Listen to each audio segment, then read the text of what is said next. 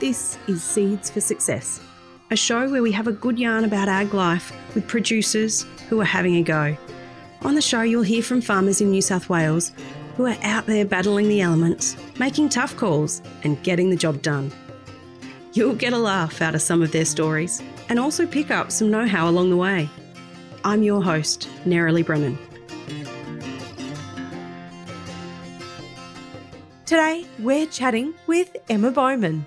Emma is passionate about the sheep industry, having grown up on Uardry Merino Stud near Hay, where her father was the manager for nearly 20 years. For Emma, this has instilled a passion for agriculture and for sheep genetics, leading her to work actively within the industry, based out of Dubbo, specialising in sheep reproduction, specifically artificial insemination, embryo transfer, and semen collection. In this episode, Emma discusses the process of artificial insemination and how Central West farmers are increasingly looking to artificial breeding services to fine tune their livestock reproduction. You'll also hear Emma highlight the pros and cons of artificial reproduction and how farmers can maximise their genetic gain and accelerate production in their livestock system. Local Land Services Mixed Farming Officer Rohan Leach sat down with his good mate Emma for this chat one relaxed Sunday afternoon in Dubbo. G'day, listeners. Today I'm interviewing a good mate near Dubbo, Emma Bowman. Emma, welcome to the Seeds for Success podcast. Thanks, Leachy. Nice to be here. Bowie, you aren't a farmer per se at the moment. What is it exactly that you do? I'm actually involved in sheep reproduction, specifically artificial breeding. I work for a company called GenStock, specialising in artificial insemination, embryo transfer, and semen collection. I'm based here in Dubbo, but there's also two other centres, one down at Jerilderie in New South Wales and one at Hamilton in Victoria, whereby we undertake work across four different states. So it tends to keep us busy enough. Wow. So it's a pretty diverse and big operation, just completely focused on sheep. Yeah, that's our specialty. So, how did you get into this work? Good question. So I grew up on a merino stud down at Hay in the Riverina. The name of it was Uardry. My dad managed it for 20 years. And yeah, that's definitely where I developed my passion for ag. Uardry used to be 85,000 acres and we ran sheep, both merinos and Dohnes, as well as cattle and some cropping. I used to love helping the jackaroos, probably often more havoc than actual help. But um, yeah, I remember as a kid, my three favorite things actually used to be landmarking, putting out fox baits, and helping with the AI and ET. And it's just amazing how things work out in life because the people that often used to do our AI and ET programs were Rosie and Dave Kennett from GenStock at Jerilderie. And uh, they're actually the people that I've now recently gone into business with and started up the centre here in Dubbo. So I feel very lucky to have been given that opportunity and yeah, excited to see where the, what the future holds. It's so often in the ag industry that it's not what you know it's who you know. Yeah, absolutely. You can't underestimate the power of relationships. With your initial start with GenStock, were you an employee or how did you enter into the business there? No, actually, I think it was more so the fact that I was working for another artificial breeding company called Apiam for two years previously. And the Apiam business up here at Dubbo actually ended up closing. But with the business here at Apiam closing, it then created a good opportunity for someone to fill that gap. And uh, Rosie and Dave Kennett, having been in the industry already for 30 years, with two well established and respected businesses in Jerilderie and Hamilton, there was a gap to fill. And I guess from the previous relationship that we had and being family friends over time, they just knew me as a person and thought that, yeah, we would make a good team together. And so have started here at Dubbo, opening the centre July 2021 and yeah, have been the manager here since. What does your role entail specifically? We're lucky to surround ourselves with a great team. Everyone is upskilled and interchangeable in what we do. But I guess from day to day, where can be found in the ram shed, collecting rams, processing, freezing semen, doing semen dispatches, coordinating, communicating, and liaising with clients to book AI programs in, dispatching AI drugs, organising semen requirements, packing semen to then for the vet to take out on farm, and all the fun office jobs like invoicing and bookwork. And what's your favourite part? My guess maybe wouldn't be collection of the semen. What is your favourite part of the role? I think it's actually probably the people working with the clients. All our clients are farmers, and as you know, are terrific people, just genuine, hardworking, and always looking to do things better. So essentially, our clients are aiming to either cut more wool, breed more lambs, or produce a better carcass that's going to hang up well, which overall helps drive profitability and productivity. So I find it really rewarding to be able to help them in that process. So we might get into the client side of things a bit later in the interview, but I just want to go through the process of what is involved with semen collection. Give me a rundown of what happens when a farmer contacts you and the process from there. Yeah, good question. Um, everyone's always very intrigued in the semen collection side of the business. It's obviously quite a uh, unique industry to be in. Basically, when a client contacts us, depending on the urgency of the semen, we aim to try and get the ram in as soon as we can. And then the client will bring the ram into our collection centre. On arrival, we'll have a brief discussion with the client in regards to the doses they require, whether the ram served the ewe previously or not, and the general health status of the ram. They then go through a foot bath and go into a clean pen that's been disinfected for biosecurity reasons. But in terms of the actual collection side of things, we use what you call a teaser, which is a ewe to help encourage a ram to jump. So while she's happily eating feed in a head bale, we then introduce the ram into the pen and we have what you call an AV, which is an artificial vagina, whereby after the ram responds to pheromones, as the ram goes to mount the ewe, we then put the AV over his penis. And at the end of the AV is a tulip glass, which he ejaculates into. Once the ram thinks that he has served the ewe, we then take the AV into the lab and then look at the semen under the microscope, whereby we look at the motility, concentration, and volume of the semen. And permitted that it looks good fresh, we will then dilute it down before putting it in the fridge to chill and then freezing the semen. However, all semen needs to be evaluated and pass Australian standards in order to then go out into the field for use one part of the process that's always intrigued me. I've just seen one of the AVs and it doesn't look typically that appealing. Is there a process in training the ram to jump? Yeah, definitely. One of the questions that we ask the farmer is whether they uh, have uh, sexually mature or whether they're inexperienced. And often the rams that are inexperienced require a bit more time, patience in order to get them going. So if that is the case, we often uh, will put a teaser on heat artificially, and that helps encourage the ram to work. But yeah, it just varies on whether they actually know what they're doing or not. What's the next step in the process after the semen's been certified? So it then is put into permanent storage here at the centre, which is stored in liquid nitrogen in big tanks. And the semen that we collect is either used by the client himself or to sell to other clients from other studs. So, what's the general timeline on collection? Is there certain busy times of the year or is it pretty constant? Winter is a quiet time for us, but late August is Dubbo National Sheep Show and collection pretty well commences from then. It gets increasingly busier over September, October when all the on property ram sales have held. And the reason for that being is that when a client purchases a ram, often it's a significant investment.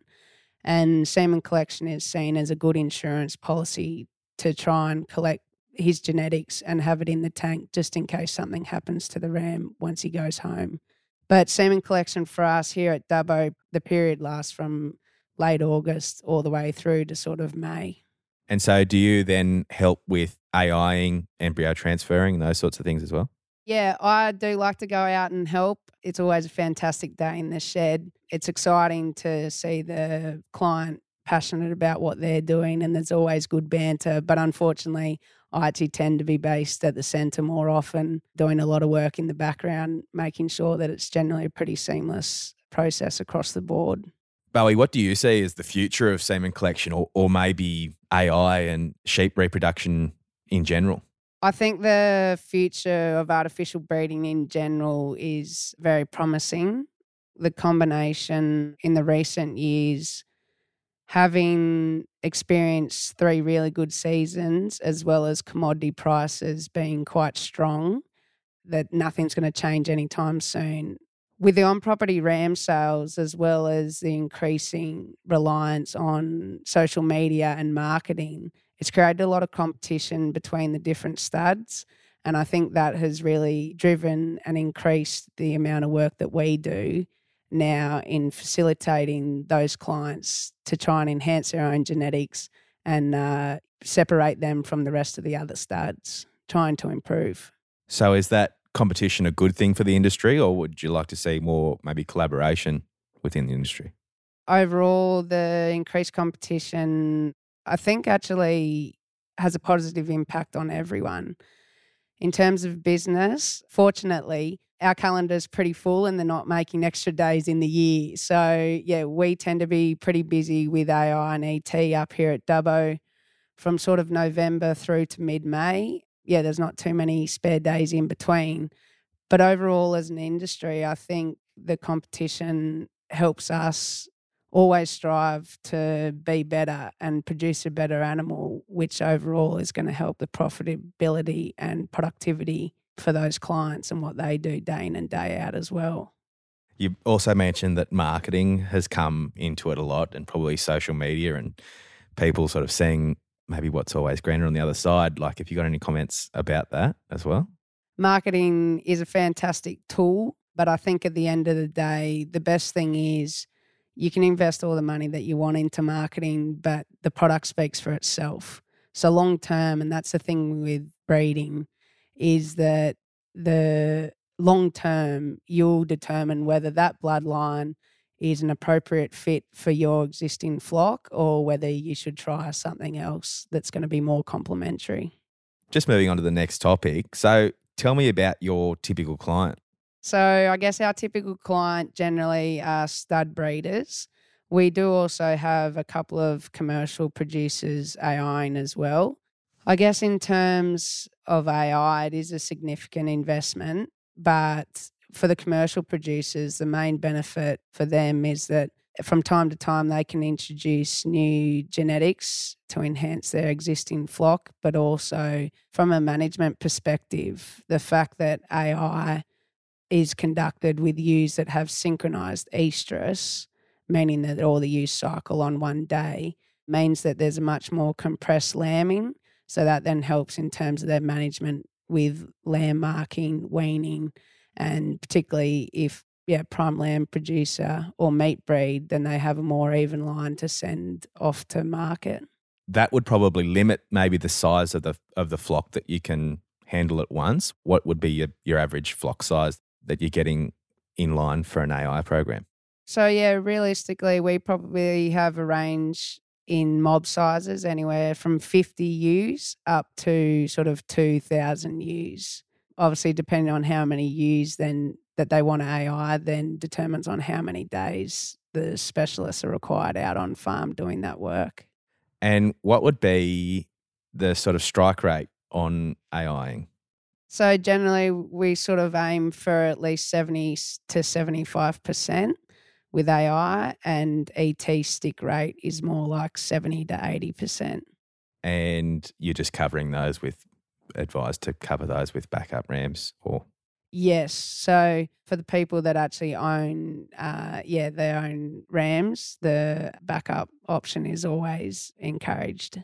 Do you work closely with your clients on genetics and herd improvement, or they come to you, get the semen, and off they go? Do you offer ever offer any advice?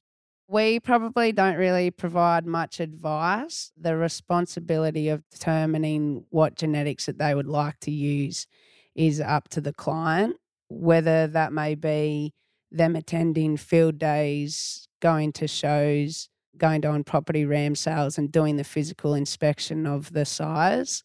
And then often they use ASBVs as well to help make informed breeding decisions.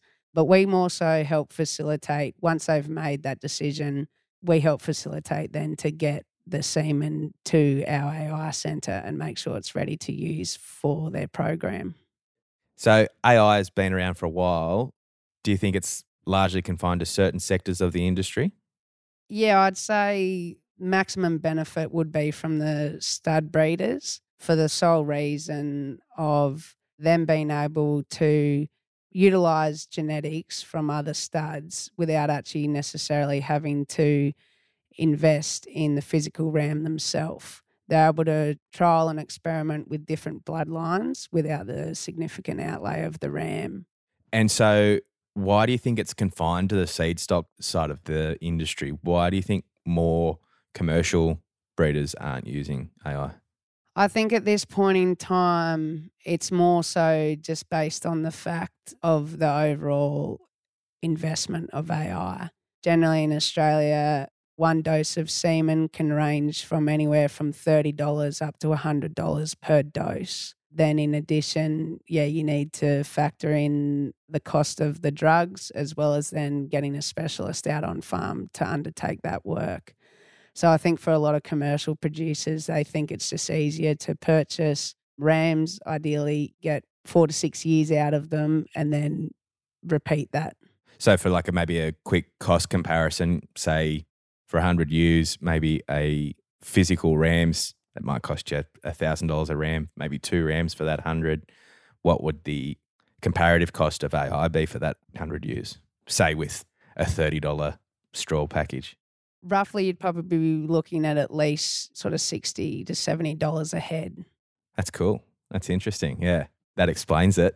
yeah, too right. Well, yeah, I guess one of those things that everyone's always looking for different alternatives to obviously try and do what they do better. But whether or not it's a good fit for you is something that the individual needs to determine. Would you have many clients that maybe are using it to breed their own rams? Say they've got 50 or 100 stud ewes and they're breeding their own rams for on farm use? Yeah, there actually are um, people that do that, and there's people that also AI non consecutively, like they slowly are progressing, and then a few years later they might invest again just to try and introduce some new genetics to obviously improve the areas that they think is required. But yeah, definitely there's people that see good economic return on being able to breed their own rams rather than having to purchase in the current market, which is obviously pretty red hot and fantastic to see. But I'd say averages of ram sales in the last few years has really sort of ranged anywhere from $1,800 up to five and a half grand almost. So rams obviously make up 50% of the reproductive equation, but it is a big outlay. So, where do you see as like the greatest benefit to producers lie? The greatest would have to be the fact that you're able to maximize genetic gain through purchasing semen, um, but you don't necessarily actually have to physically have the ram to do a natural paddock mating. Then their return comes from seeing how those offspring then perform. And a lot of those stud breeders, through their AI and ET programs, they're a lot of the top performing rams and achieve the greatest results at their own sales. Bowie, thanks so much for coming on the podcast today. It's been a bit of a trial to get it, find time in your busy schedule, but much appreciated, mate. No, that's a pleasure, Leachy. Great to be here with you. Thank you. Thanks for listening. This podcast was brought to you by Central West Local Land Services. Local Land Services delivers advice and support to farmers, landholders, and the community across New South Wales. To learn more, you can find us online by searching for Central West Local Land Services. If you'd like more information about the topics we discussed today, as well as links to relevant articles, fact sheets, events, and other helpful resources, we've added those into the show notes for this episode. You can find them by tapping or swiping over the cover art in your podcast player now. Hey, and while you're there, please leave us a five star review. It really helps other farmers find the show. I'm your host, Nerily Brennan, and I'll chat to you next time.